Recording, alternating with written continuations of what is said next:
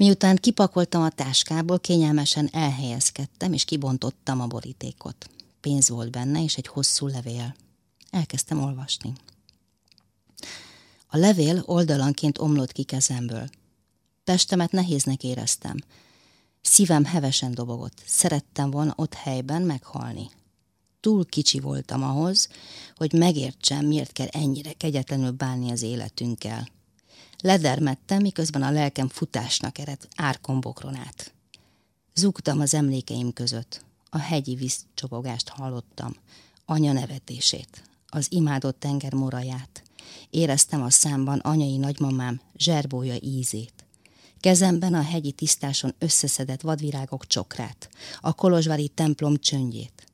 Mindenhonnan összeszedtem annak bizonyítékát, hogy van boldogság, hogy jó élni.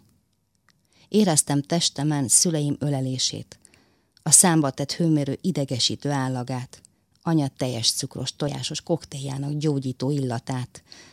Láttam kutyám hálás tekintetét, miután vajudás után megsimogattam izzadt hátát. Láttam a kutyakölykök tétovasságát, a bátyám meghatottságát.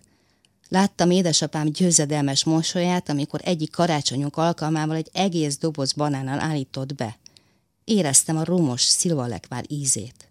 És most ott ültem egyedül a kanapén, egy hideg lakásban, néztem édesapám íróasztalát, ahol nem kattogott az Erika írógép. Láttam az előszoba kockás kövén édesanyám papucsát, amivel nem kopogott a szépen lerakott parkettán. Zokogva téptem darabokra a levelet, és gondosan elégettem minden kis fecnit. A betűk beleolvadtak a feketességbe, a hamukupac olyan volt, mint egy valóra vált kegyetlen jóslat.